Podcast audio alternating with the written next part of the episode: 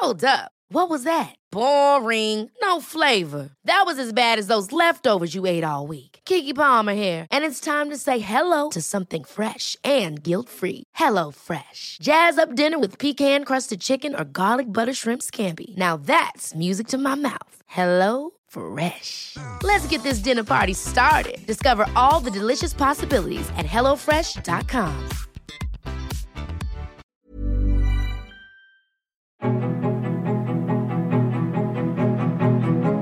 Hello and welcome to Midpoint. I have a brand new series for you, and this week we are kicking off with one of the most outspoken middle aged men on television and one of the hardest working. Piers Morgan started out life as a newspaper columnist and editor before he moved into the world of television. He then crossed over stateside and carved a lucrative career for himself out there, as well as making friends with a future president, you know who, uh, before coming back to the UK and taking breakfast TV by storm. He's also, of course, an ever present on social media. His life has had its controversies. Notably, he was sacked when he was Daily Mirror editor for insider share trading. But he has bounce back ability and he's certainly a fighter. But is he fighting the aging process? Once again, Solgar are on board sponsoring the series, and even better, giving you the chance to get 20% off their range of over 300 scientifically backed minerals and vitamins. Vitamin C, D, and fish oils are going down very well in our house at the moment. So go to solgar.co.uk, and this is the code. It is the midpoint 20. The T, the M, and the P are all capital, and the rest are lowercase. Okay, Hello. let's crack on and have a good old chat Sorry, with you Piers. Hi, Piers. Hi there. The whole the whole podcast is about kind of midlife. Yeah. Um, and I'm sorry to tell you, Piers, that you're at the upper end of middle age, according to the Economic and Social Research Council. In fact, when I mentioned that you were coming on on my social media, a couple of people seemed to kind of question that and, and say that I was extending the boundaries a little bit. Uh, do you do you feel middle age? Do you feel any different to say 15 years ago, 20 years ago? Well, it's been interesting for me because when I was a newspaper editor, I was always considered incredibly young. So I became editor of the News of the World at 28, editor of the Daily Mirror at 30. And so I was always used to being categorized as boy wonder, wonder kid, all that kind of thing, which actually got quite annoying after a while. I was like, hang on, I'm here on merit. It's not just because I'm a, a I'm young. Uh, so being called young all the time became something I didn't particularly like. Uh, and then as I got older, I began to realize how much I missed being called young. so you get to like 45, 50, and nobody ever again calls you boy wonder or wonder kid. In fact, quite the opposite. So uh, it's been a strange trajectory where the thing that I used to dislike is now the thing I crave most but never see. I can kind of empathize with that. I, I wasn't particularly called out for being young, but when I started out Sky, I was 23, Yeah. and um, and which was very very young. You know, I'd had a year in local radio and four years of kind of you know doing radio while I was doing my degree. So I'd had experience. I didn't think I was that young. I thought I was you know ready for it all. When I look back now, as a baby. But what happened is for me, the footballers I'm talking about. First of all, they were my age. Okay, then they became kind of like, oh, okay, you could be my younger brother. Now they're my kids. You know, they're or they're you know. So so and I, and I'm kind of further and further away. And then the other part is that I used to be the youngest person in the room. You know, and mm. and then suddenly you're like this year at Spotty, Alex Scott came on board, and I was no longer the youngest out of our little. Well, what's of, you really know- interesting, I don't know if you find this, but I have a theory that when you look in the mirror, you never see anybody over 30. Doesn't matter how old you are. I've just noticed since 30, I always think I look 30. And it's only when you meet other people who are like my village mates, for example, I look at them and go, God, you look old. And they laugh and go, What about you, you old git? You know, you're like, suddenly you, you, you just don't see yourself in the way other people do. And I think as you age more from 40 to 50, and I assume as you get even older, you continue to see somebody a lot younger when you look at yourself in the mirror. And you're that's how this all started. This is how this podcast started because I literally had a moment. I, I call it the opposite of a eureka about 18 months ago where I walked past the mirror and I had to do a double take because inside I don't look like the person that's that's in the mirror. And it was and of course, like you, I'm always very lucky that I've got people who are very talented who make me look better than I am, you know, kind of Mm. on television and you know, amazing makeup artists, you get your hair done, you know, you have nice flattering lighting. And Yeah. then you have the and and when I was younger, actually, I used to have people saying to me, You look better in real life than you do on telly. They don't say that anymore.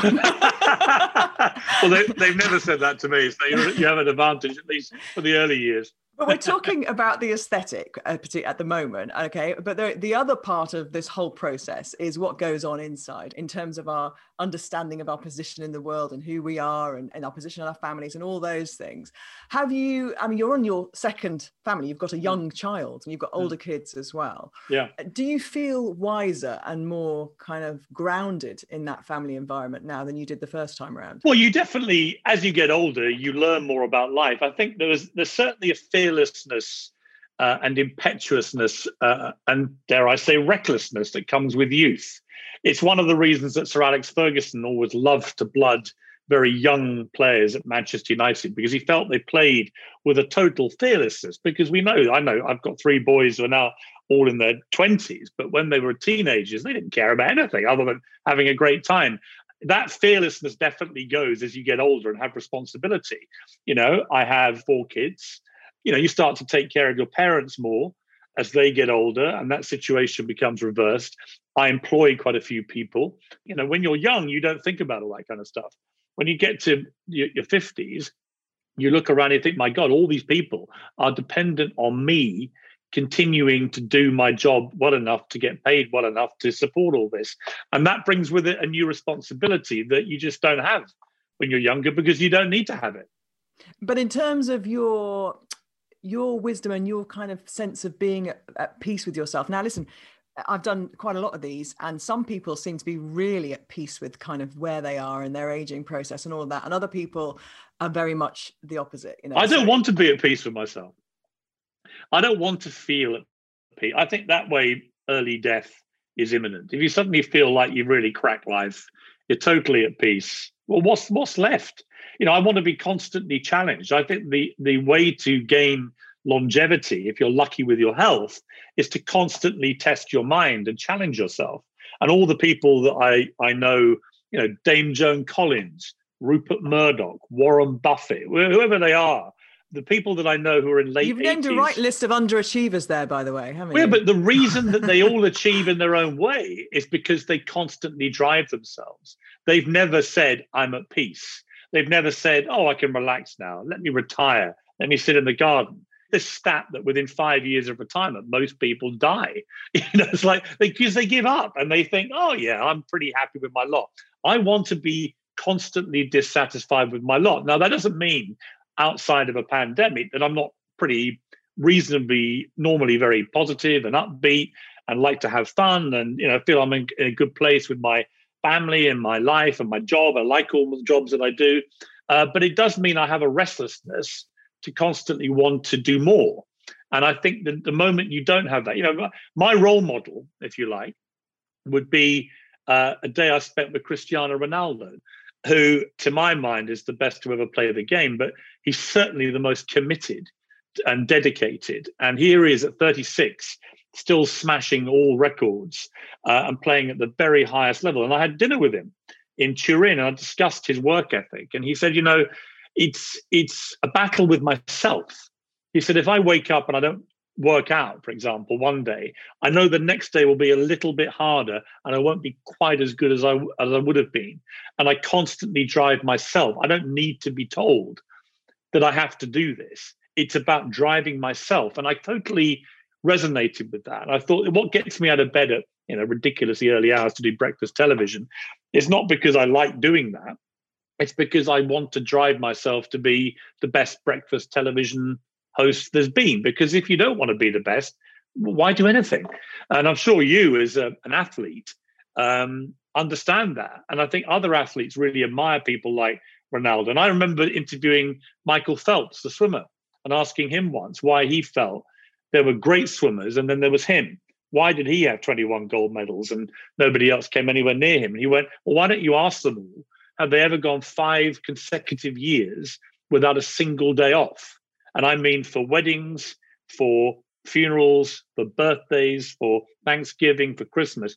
Five, he went five years training six to eight hours a day, half in the pool, half out. So when you want to know why Phelps and Ronaldo are the greats of their sports. That's why. Others could have been. You know, Ronaldo made the point to me, lots of Brazilian players in particular have been utterly brilliant for two to three, four years. And then they fade away because they all go partying. He's hmm. never done that you're right to pick him out as somebody who has is retaining that level you know and and it's okay having one one season but actually kind of being consistent at that level but it has to come i think it has to come from yourself like i do peloton now to try and desperately you know creak off old age and the reason i like the peloton system um, for those who don't know it, you have a you know you have a screen that links you to a studio in New York, and you have these high-powered trainers. But more importantly, you have two leaderboards. You have the the one with everyone who's taking part in the class. It could be twenty thousand people, and you can see exactly where you are from one to twenty thousand. That appeals to my competitive spirit. What's the highest? The What's that, the highest? Uh, well, funny enough, I recalibrated my bike, which then gave me a completely bogus result, and I started coming in the top ten. Only I knew this and I didn't realize what was going on until I realized it must have just been over calibrated. Uh, I just I don't beat the young Turks on Peloton, but they tell you how you're doing against your own personal best, and that is incredibly motivating. Competing against myself to see if I'm now performing better than I've ever done.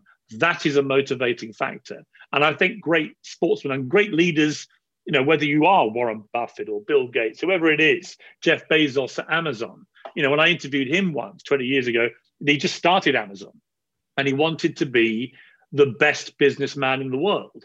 And he figured the way to do that was to be able to supply everybody with everything they wanted exactly when they wanted to have it delivered.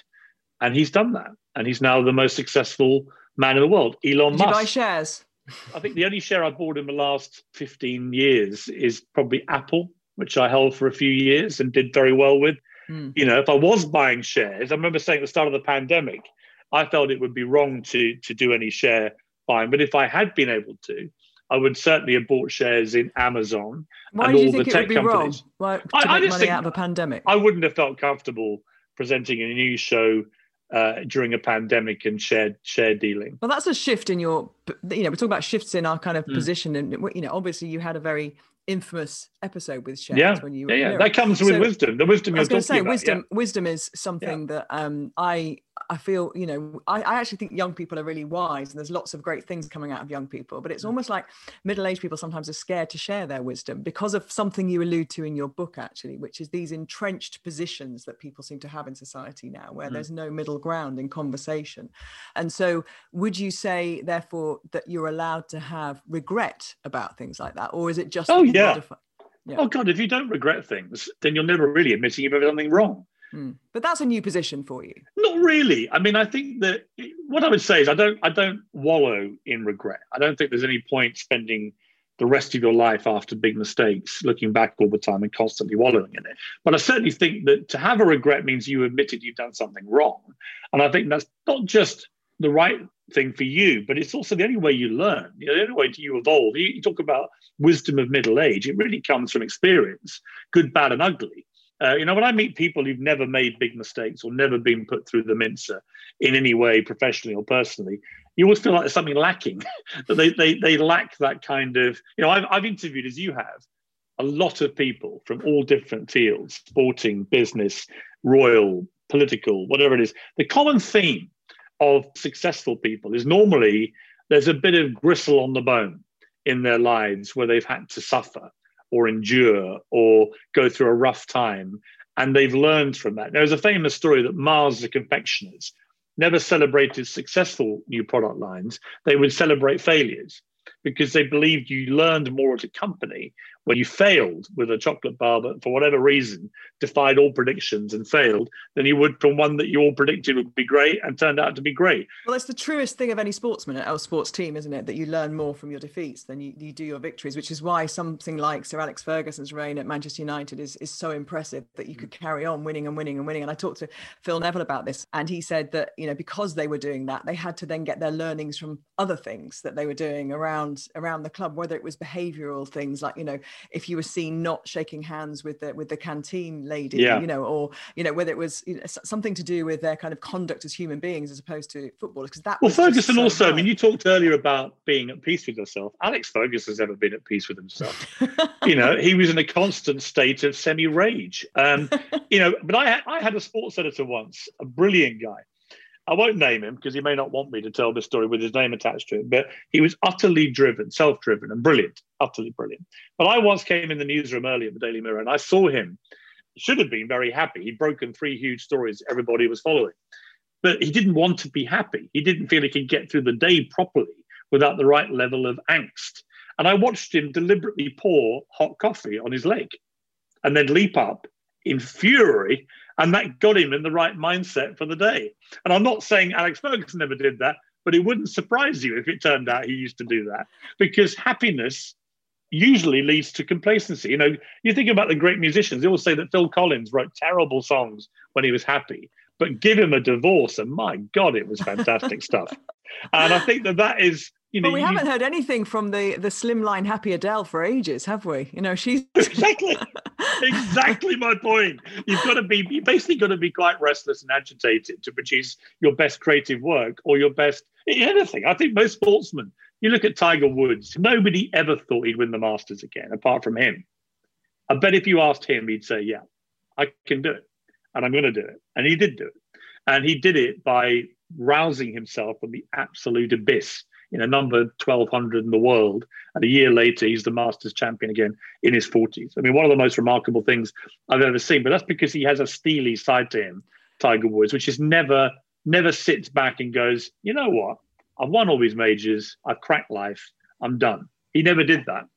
I want to see ferocity and intensity and dissatisfaction. You know, Roy Keane.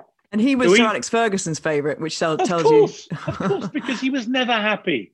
He never is. He's still not happy. I don't want Roy Keane to be happy. He's as brilliant a pundit as he was a footballer because he's never, ever happy. But imagine a happy Roy Keane. It would be so sinister. It'd be so creepy. I'd like to think, Piers, that when he spends some gentle time with his family and his children, he he achieves some kind of nirvana in his own, you know, in his own kind of little um, world of, of, of, happy family life. We, you must also have moments like that with, with your family, you know, outside. Oh, of, of course, work. of course, are, of course. Yeah. Are there the two Piers Morgans? Are you? Do you wear a cloak for work? You know, put on I think, yeah, of... I think that there's a persona that I certainly play up to.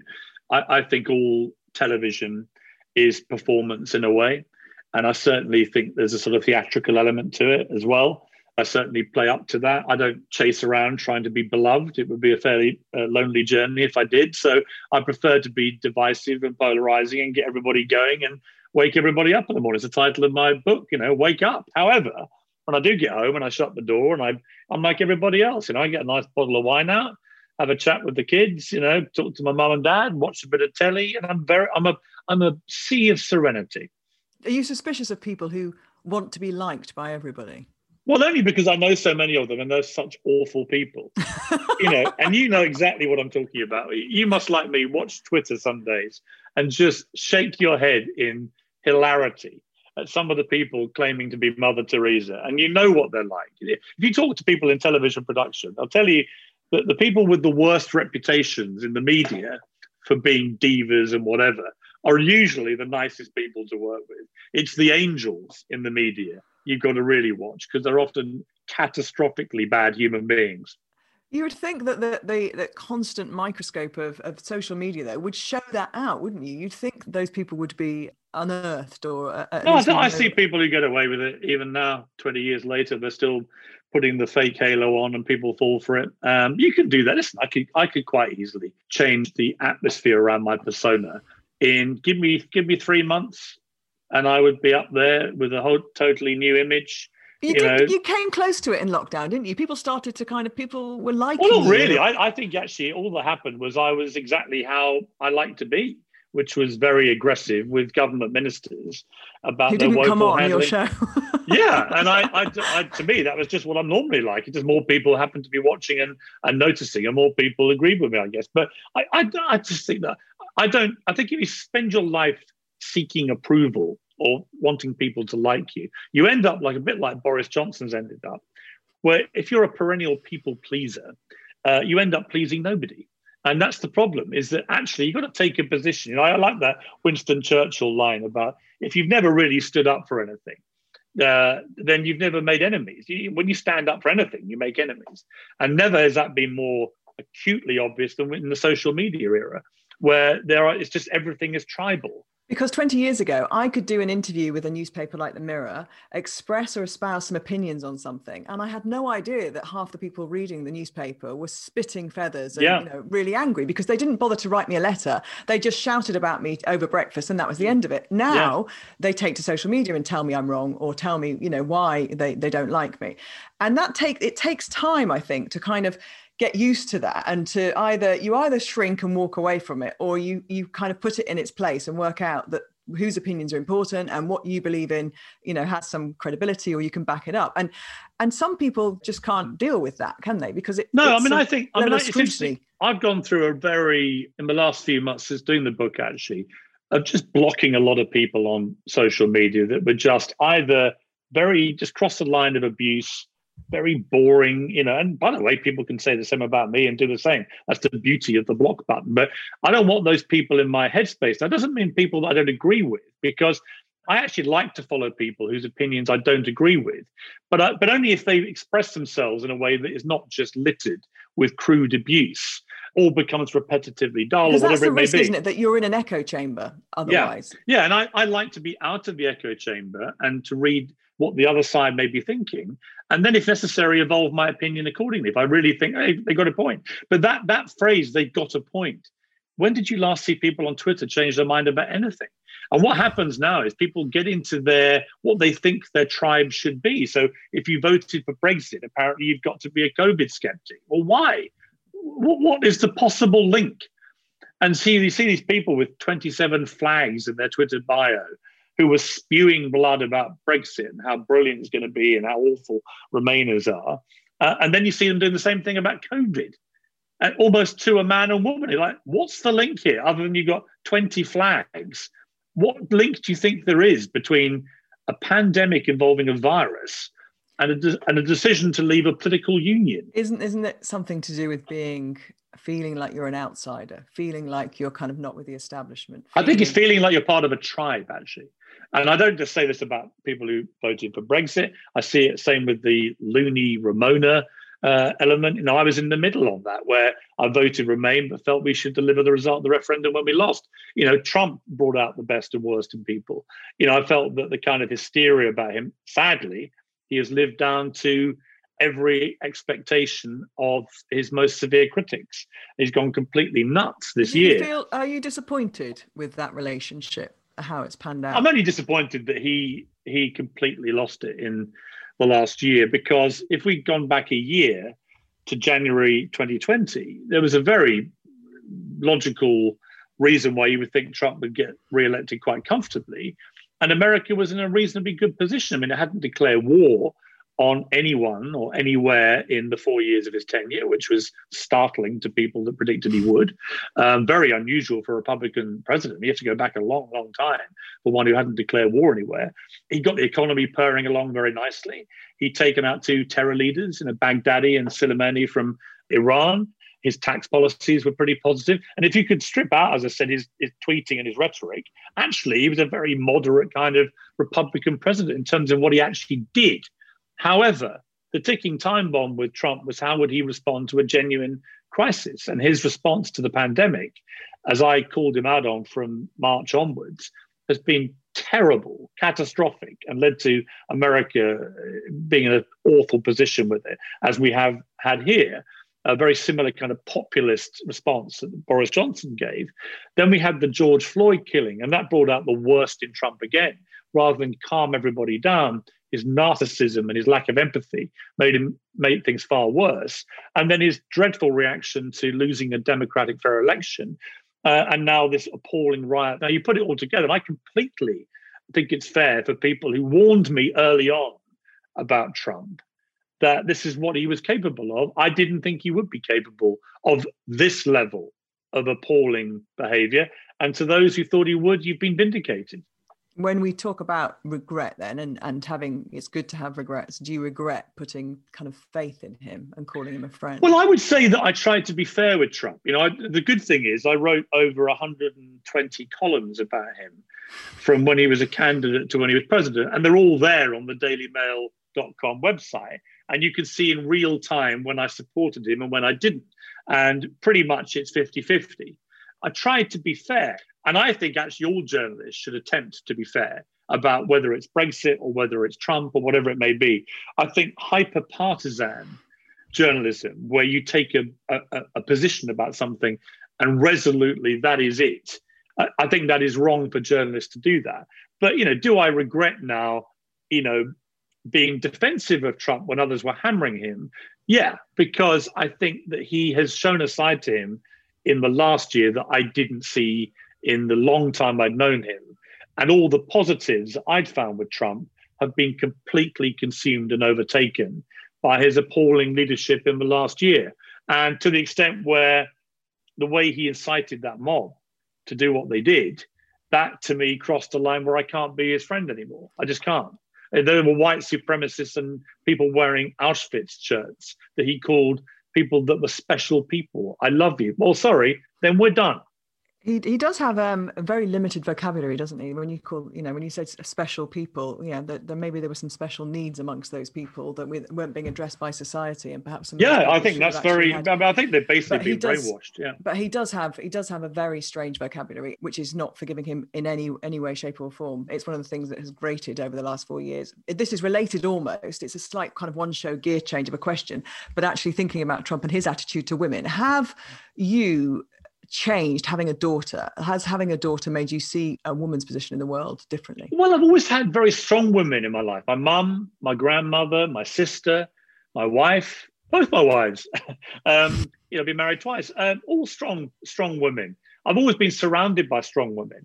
And having a daughter who's very strong-minded and opinionated, she's only nine, but she watches me on TV and shouts away and harangues the ministers. It's all quite fun to watch. I think there's a difference. You know, my brother's an army colonel, and he has four girls, and my sister has three girls.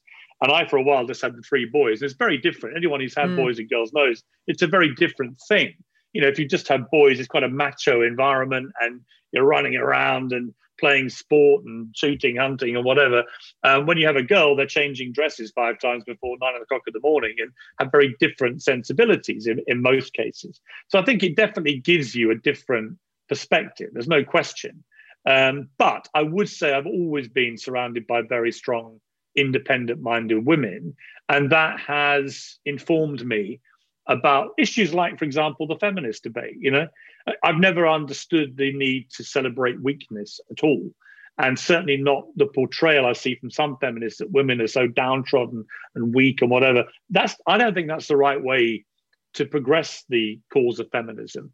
And the women that I think are the real standard bearers for feminism are the tough cookies who go who don't constantly wallow in victimhood and go right.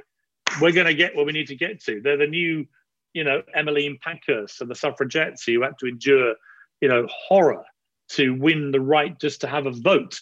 So I think that having strong women around you who are very opinionated themselves and never ever have seen themselves as second class citizens to men has definitely informed my view of having the feminist debate, for example. I've only seen pictures of her that you post on social media. She has one of those faces that looks like she means business. You know, she's oh, got yeah. she's, she's got a very um, yeah. There's a twinkle in the eye, and there's a there's a look of having three older brothers as well. I think must be quite an interesting for a little girl. You know, they should probably hear. Oh, she should see the way she treats her brothers. I mean, with utter contempt. Um, oh, really? there's, there's, certainly no sense that my daughter sees herself as any way but vastly superior to all the men in the family, and I like her to think because I've never really understood again with the feminist debate. It's constantly phrased as we want equality. Well, why? Why don't you want to be better? Well, that's that's you, Caitlin Moran's that's Caitlin Moran's argument, isn't yeah, it? but I agree with it. I think why yeah. why would you strive just to be as good as men or to be as equal? But I as but men? as a feminist, I want men to come along and also want more. Do you know what I mean? And I also yeah, but I think that's that's what Annie Lennox said to me, and I put it in the book, and I think it was a really big moment where she came on Good Morning Britain, and I assumed she was going to give me a hard time. I we'd had the Trump uh, inauguration and the Women's March, which I felt had been hijacked by you know, really radical, hysterical feminists, which which didn't help the cause at all. And I thought Annie Lennox would give me a hard time for saying that. In fact, she went the other way, and she said, you know, we'll only get to where we want to get to as feminists if we bring men with us. And I feel that about uh, the gender debate. I feel it about racial equality. I feel about the, the trans everything, debate. Everything. everything. The only way to get to equality is to bring other people, particularly those that are opposed to it. I've been saying you. this for forever about, you know, yeah. and it's not an area that I feel I'm particularly expert on at all, but for some reason I'm constantly asked about women's sport and how it doesn't have as much funding and it doesn't have as much mm. airtime. And I've always said, going back 20 years, the way women's sport grows is to attract men to watch it because we yeah. need men and women watching it. women's sport should not just be watched by a load of women because But I think never... you're a great you're a great example where as a male sports fan who may have been, if I'm honest, you know, early on skeptical about seeing women commentate on male sport, for example. I never look at you now and think you're a woman commentating on a on a male sport or presenting a male dominated sports awards or whatever it may be. I just see you as a very very good presenter. That should be the aspiration for women, but you've got to fight the battle at the, at the grassroots level so that people who want to be the next Gabby get the same opportunity as a male to be able to do that. You know, in the same way that Martin Luther King didn't want black people to be judged by the color of their skin, but by their ability. Um, you know, isn't that the same for women in sport? And I now watch, you know, Alex Scott, or I watch uh, the cricket, com- the female cricket commentators, whatever. And I, I, yeah, and I just see people who I think are as good, if not Excellent better, broadcasters, than, yeah. than the men. And that, that's the only criteria that matters to me. Speaking of battles, um, the physical battle, which you alluded to earlier on, the peloton, um, and they're tough. You know, I've got a lot of friends who do pelotons. Mm. They are tough. I've seen you online doing some weights, even, which mm. I was pleasantly surprised to see that you're venturing down that road. Uh, so I'm going to bring in Greg Whyte, who is the excellent physical trainer for. He's an Olympian. I mean, gosh, the guy is an ultra athlete himself. He's mm. he's taken David Walliams down the Thames swimming. He's he's taken John Bishop from Paris to London running and cycling and Davina, and you know you've done it all, Greg. And, Against their will, um, mainly. Yeah, of course. and, and you made them cry, and you made us put our hands in our pockets and raise lots of money for important causes. Uh, Greg, I, I was thrilled to hear that Piers is doing pelotons, yeah, and he's amazing. obviously he's obviously aware of the need to you know to keep going, keep pushing. You'll also be pleased to know, Greg, that early on he talked about his admiration for athletes who who just keep on pushing themselves physically. Because the last time you were on, you scared the listeners of the podcast by saying, if I said to you at the very end of the podcast, "What's the one thing to take away?" and you said to do everything more basically. that's right you got you got to work harder as you get older sadly. Yeah. It's the nature of life. Piers is clearly doing that and he's pushing himself. Uh, piers is over 50 right? Good man. how much should he be pushing himself though? What's healthy and what's not? Just today i read a report from oxford university that you can't do too much apparently. Your heart will will not get to a point where it goes that's enough. You, you can just keep on training. No absolutely right. I mean you'll be limited by other factors. I think i think that's the, the key thing to remember is i think obviously the fear of people is that if i push too hard invariably they go straight to the heart. That somehow the heart's going to give up. Um, and, and, that's supported by when you see sudden deaths in things like the London Marathon and, and, big city marathons around the world. Invariably, is a heart disorder that leads to that. But what you always have to remember is that they've got underlying heart disease, which has not been diagnosed. So, so it was pre-existing. It wasn't the exercise that caused the heart to fail. It was actually the underlying disease in general, if you have, if you are healthy and you have a healthy cardiovascular system, I mean, it, it's true to say that you really can't push yourself too hard. Um, and I think actually, generally for most of us, um, I mean, activity is along a spectrum. At one end of that spectrum is sedentarianism, complete inactivity. At the other end of that spectrum is the the super elite athlete. Uh, and, and I think there is good evidence that actually with athletes, they can push it too hard. They can do too much, fundamentally linked to under recovery and under fueling, which can lead to all sorts of problems. But for most of us in the general mm. population, you can't do too much. The one thing I, the one thing I've learned is I broke my ankle in July, yeah. and this was after the big lockdown where I don't think, I mean, you had to have a will of iron to get through that lockdown without putting on a bit of weight and drinking and eating, comfort eating too much. And I did put on a bit of weight, and I've always gone through a sort of trajectory um, because you're on TV and you don't want to look like a beach whale. I've always tried to keep in reasonable shape. Always had personal trainers. You know, had periods of lax and injuries and so on. What I found with the broken ankle was only a small break and a little ligament tear, but even now, six months later, it's sore when I do stuff. The recovery time uh, has been alarming to me. But a wake up call that at 55 and of course, if you have a bust ankle, you can't really do anything. You know, it's, it's been hopeless. Um, so I've got to a stage where, and I think adding with, it'd be interesting to see what you think of this. But Eamonn Holmes was very interesting this week about his battle when he presented breakfast television for 20 years. um, was fantastic at it. But the lifestyle of a breakfast TV presenter is shocking. You know, you wake up at, uh, he said you, would have basically six or seven meals before lunchtime because you're waking up at four o'clock, you have something, porridge or whatever. You might have a bit of toast as you're doing the morning briefing. You might have something else, a donut or something while you're on air. You, you're having probably 10, 12 mugs of tea to keep the caffeine level up, to keep to keep you know the, the, the, intensity up. And then you come off, you're starving. You have breakfast. You might have a little elevenses. You might have a little pre-lunch snack. Then you have a big old lunch. But you got to one o'clock, and you, you know you've eaten enough for a family of ten. And he put on a lot of weight. He went he went from his sort of mm. fighting weight of 14, 15 stone to 18 and a half stone. And then he had an epiphany about five years ago, and he made a New Year resolution, and he's lost over three stone, and he looks great. And he's gone back to where he you know used to be and he's now my fitness role model because i totally got that that thing you're in and susanna and i both we've never been heavier i'm about 16 stone now six foot one and i'm hovering on that bmi now near what would be classified as obesity and i don't want to get there i want to get down you know below 100 kilos and it's not going to be easy i can feel that but i haven't had any bread for example for three and a half weeks. I'm back on the Peloton. I'm having smaller portions. I'm not drinking quite as much. And this I feels like for, a confession, Greg. Does it feel it like a, a confession to you? And I, and I, I, I just feel that rather than, rather than something draconian, or as you would put it, pushing myself too hard, I yeah. think that actually just a lifestyle absolutely right alteration where less is more, a bit more exercise, a bit less food going down my gullet, a bit less alcohol, and generally keeping myself a bit telly, more active. And I only did two years of breakfast radio, getting up at four o'clock because you're in this kind of weird period of the day where nobody's there, it's almost like the calories don't count. So somebody brings a cake in at five yeah. in the morning for somebody's birthday, and you have a piece of cake, you know. Yeah. And so it's very, it's a very, and your body. I was found as well. I had quite bad gut issues. Like my, yeah. I used to get quite like an yeah. IBS feeling because it was almost like I was eating too early. Jeremy Bowen, read, who did BBC Breakfast for two years with Sophie Raworth, he's obviously a war correspondent. He genuinely felt after two years he was dying of something, and he went to his doctor and he said, "I just feel like my all of my inside there's something horrendous going on." and it turned out it was yeah, breakfast television was basically killing him, uh, and he gave he literally gave up. He, he said, I, "I'm not doing this anymore." He, he, went back to the more comfortable environment of being a war correspondent, the Lebanon. Uh, but I, I went down you know the extreme levels of caffeine intake which you kind of need to keep yourself bubbling through mm, the morning. And then the and then the adrenaline rushes of howling at yeah. Matt Hancock or whatever. And then by the time I get to this stage of the morning, normally if I'm not doing something like this, you know, you start to feel that crash. And I think it's the mental battle then to avoid that crash. And my, I suppose my direct question for you, Greg, is is the best thing to do when I get back home and I'm still slightly up and pumping?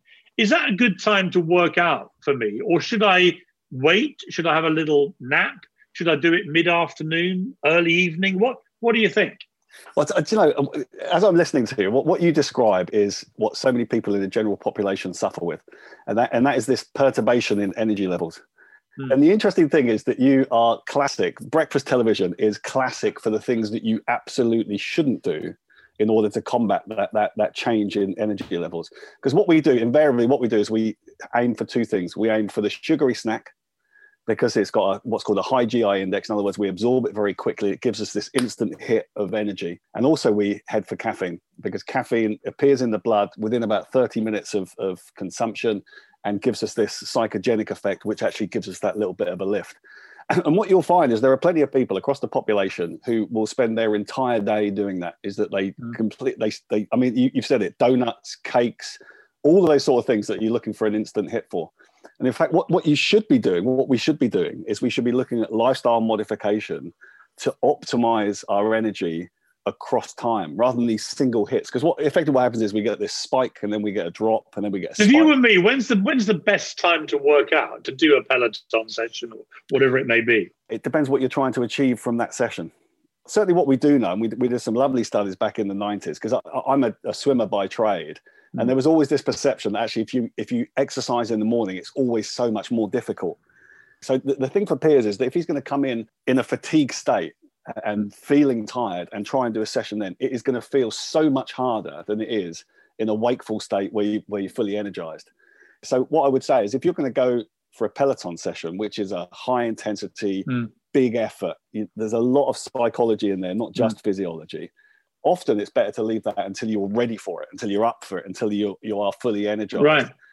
That, that said, early in the morning, something like a something like a moderate intensity activity, maybe some strength work, so some some weights, all of those types of I mean, I was getting very fit. I was getting very fit in LA when I'm there. I've got a house in Los Angeles, and I haven't been there for a year, obviously. But when I'm normally there four times, five times a year, I've got a Peloton bike there, but I've got a pool. And I love to get up in the morning, do 40, 50 lengths, then do a Peloton in the afternoon, get a bit of sunshine. Every time I spend three, four weeks in LA, I come back like a chiseled god you know, but within it's about so a month, much easier though, isn't it, in that yes. climate? yeah, and you're walking everywhere, and the sun's out, and you you know you eat less because you, you're hot. You don't really want as much food. Everything is conditioned to actually being fitter and healthier. Within a month of getting home, you know, I'm back to being a beast again. If it goes back to what you said about athletes, though. You know, it's the mindset. Yes. You've got to have the mindset, and and so I guess, Greg, what you're saying is if he's feeling really tired, doing some weights at that point might be better and save the Peloton till he feels a little bit more awake later on in the day. And I think, I think crucially, I mean, it's interesting you, you talk about sort of weather conditions. I mean, we are in the middle of a public health crisis. And sadly, the winter time is the worst time for that to occur because mm. it, short days, poor light, rain, all of those sort of things. What they do is they play with you psychologically they just make it a little bit more miserable, particularly if you're not really up for it. So mm. the, the one thing I would say that's really important for Piers is that what you should do is pick something that you love at those times. So those times when you're feeling a little bit low on energy, you can't really be bothered.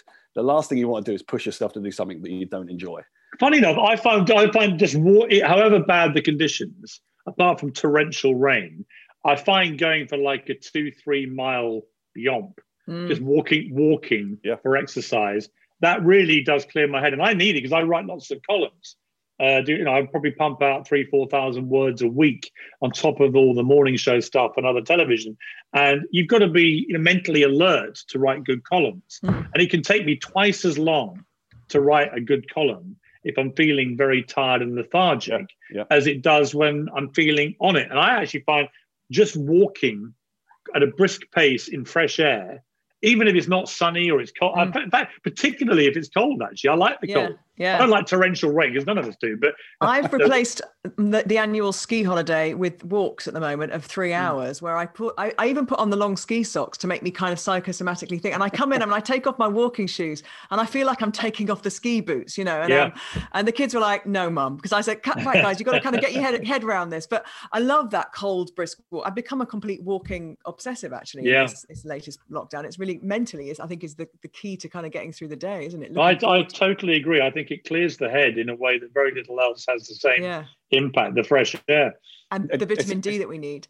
Greg, thank you so much as ever. You're a, you're a font of knowledge and wisdom, and it's wonderful to see you. And thanks, uh, Greg. You may have kept me alive, and the, the, listeners may not be entirely happy about that. So very very that, bold please. of you. We can we can view your progress every morning, Piers. That's the exactly. thing. Exactly. So, yeah, I want to wake Greg, up to have a headline saying "Fears grow for emaciated Morgan."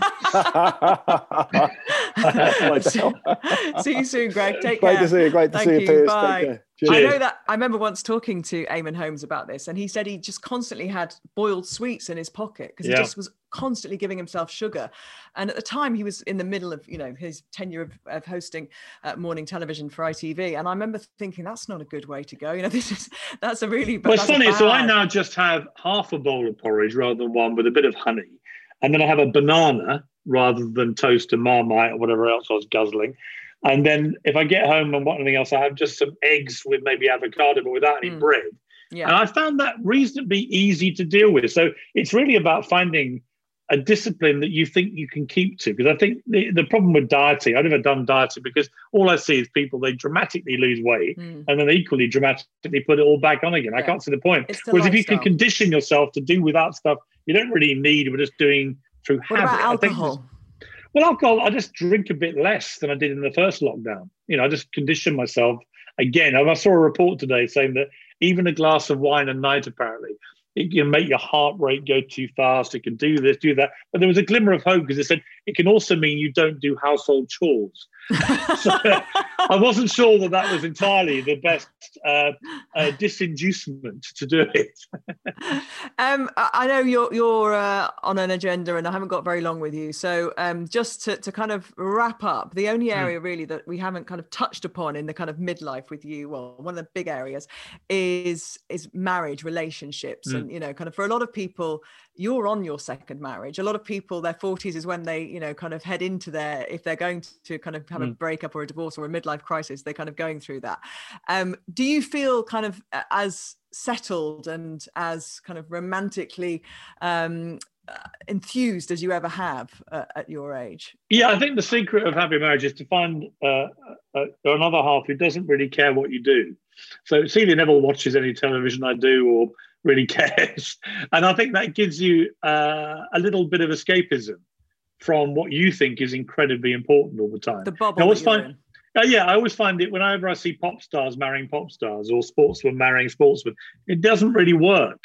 Are you romantic? And has the pandemic uh, killed or inflamed? Or well, I think if you it? could survive a pandemic together, you could pretty well survive anything. Yeah, we've had a remarkably placid uh, pandemic, actually, which I'm very grateful for. I'm sure other people have had horrendous times because they've finally been locked away together for months on end, a year on end, and it brings that can bring out the best or worst. It's, it's easy to be complacent, though, isn't it? Yesterday, yes, just yesterday, Kenny announced at the dinner table to the kids and I that we all had to make a conscious effort to do something nice every day for each other, and we didn't have to make a big fanfare about it. But if even if that was picking up you know what somebody's laundry off the floor or turning some lights out they'd left on or just mm. something that was a bit more thoughtful because it is quite easy to get into your own little silo isn't it within oh, this yeah. kind of commune that you live in. i mean the moment for me where celia really earned her pandemic spurs was when my i couldn't have my hair cut in the first lockdown and it was getting out of control on air.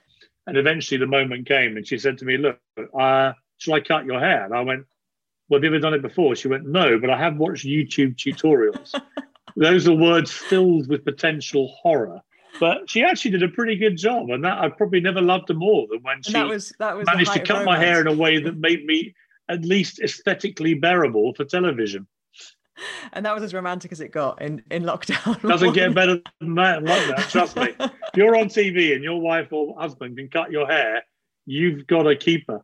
I think, yeah, I wouldn't. I, I wouldn't let Kenny anywhere near my hair, and I bet Celia wouldn't let you anywhere near her hair. That's I, true. I was, I was quite happy to have six-inch roots rather than have Kenny because he thinks he can do anything. He thinks he yeah. literally thinks he. can I would anything. definitely have a go at cutting Celia's, but no, you're right. The the request has not come in yeah, and luckily we had some good shears, and my, both my Kenny and Reuben have got kind of very thick hair that I could just, you know, we sheared it all off. Hopefully, we won't have to do that in this one. Hopefully, hairdressers will be back open uh, um, sometime, kind of in February.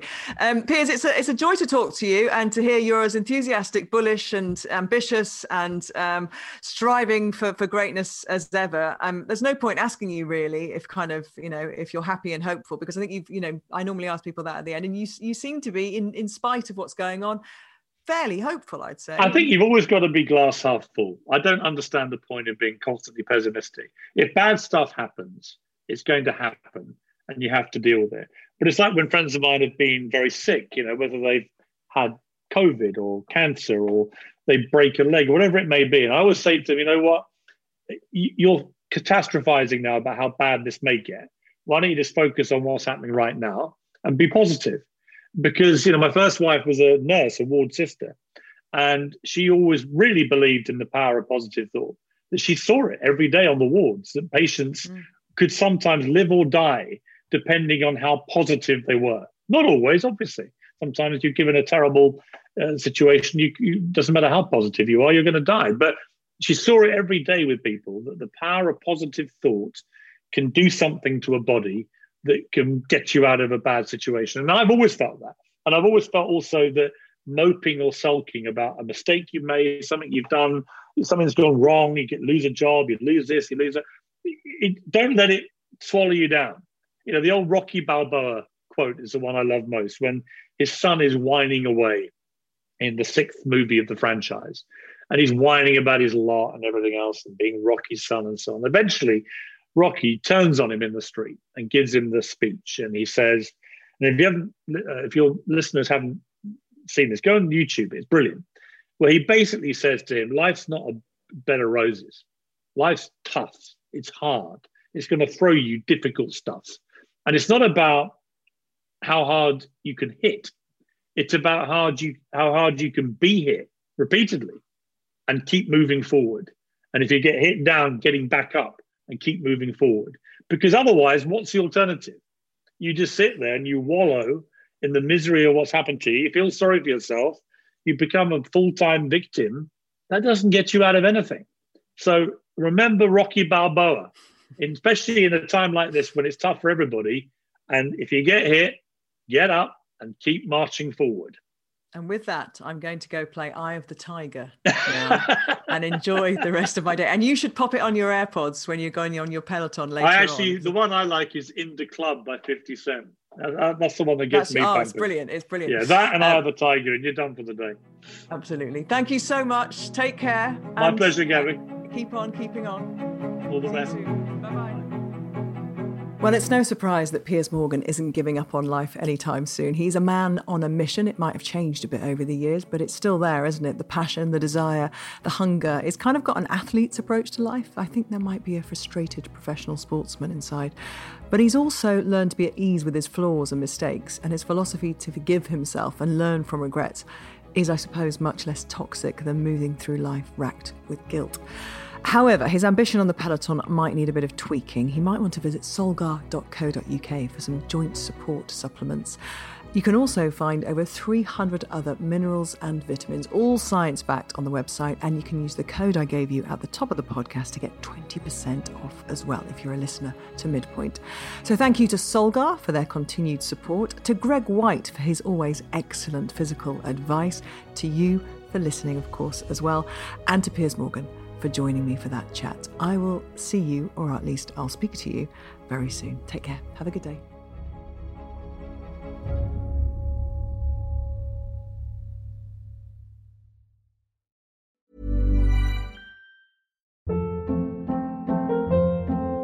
Hold up. What was that? Boring. No flavor. That was as bad as those leftovers you ate all week. Keke Palmer here, and it's time to say hello to something fresh and guilt-free. Hello Fresh. Jazz up dinner with pecan-crusted chicken or garlic butter shrimp scampi. Now that's music to my mouth. Hello Fresh. Let's get this dinner party started. Discover all the delicious possibilities at hellofresh.com. Planning for your next trip? Elevate your travel style with Quince. Quince has all the jet setting essentials you'll want for your next getaway, like European linen, premium luggage options, buttery soft Italian leather bags, and so much more. And is all priced at 50 to 80% less than similar brands. Plus, Quince only works with factories that use safe and ethical manufacturing practices. Pack your bags with high-quality essentials you'll be wearing for vacations to come with Quince. Go to quince.com slash pack for free shipping and 365-day returns.